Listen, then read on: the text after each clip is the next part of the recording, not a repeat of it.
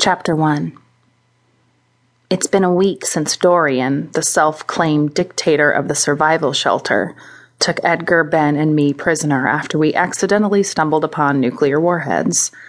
Within an hour of being captured, Elsie and Masaru were thrown into the cell with us. Even though they are prisoners now, I'm relieved that we're all together, and I don't have to worry what might be happening to them. I've only known them since the end of the world, but they are my best friends. My only friends. Should I be terrified that the Denver airport is a hidden plant for nuclear weapons, or does it even matter now? They are death icons from the past. For all we know, the only survivors on Earth are living in this god-forsaken airport. But Dorian evidently cares about the weapons since he has thrown us in this cell.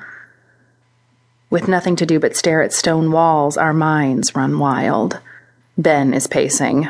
I can tell he's calculating something in his head, and it doesn't take long for him to do the math. He sits down at a small table and picks up a deck of cards. So, we know Australia and California didn't make it from the news, he says. Elsie shakes her head.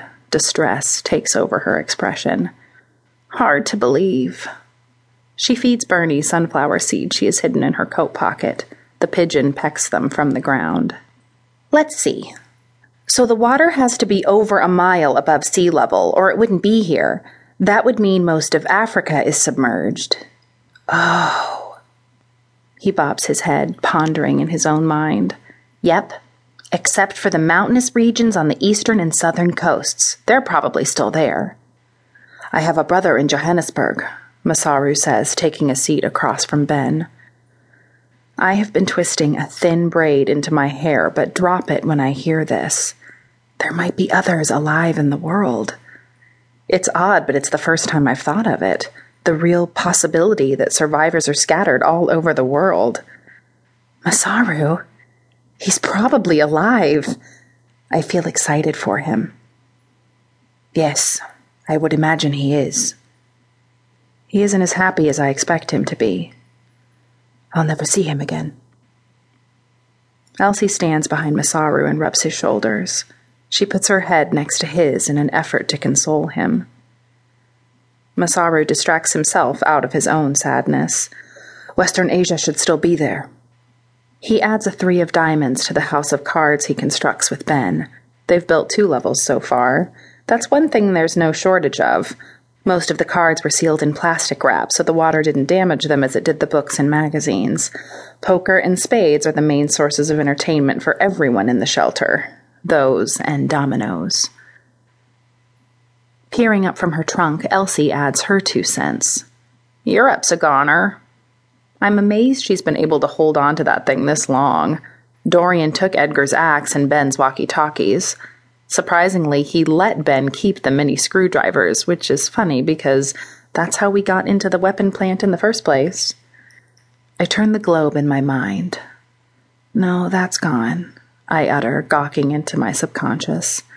Ugh, no, that's gone too. I realize I'm mumbling out loud.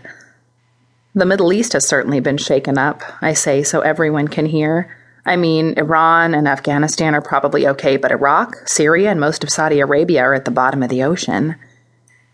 It's so hard to imagine. The whole eastern half of the United States is, though, so why not? Unfortunately, it's mostly mountains. That's not where the population is. Ben adds a queen of spades to the new fourth level, and the house of cards comes crashing down.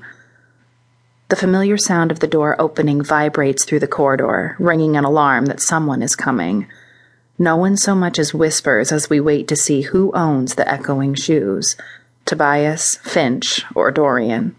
I don't like any of them, but Finch is my least hated. He'll at least talk to us like he's a normal person who's also experiencing the greatest tragedy to ever hit Earth. The other two almost seem happy about the chaos. After all, they are leaders in a leaderless world. Usually, Finch or Tobias brings us our rations of food and water, which used to be three times a day in larger portions. The past two days, we've only been given food twice a day and half the amount.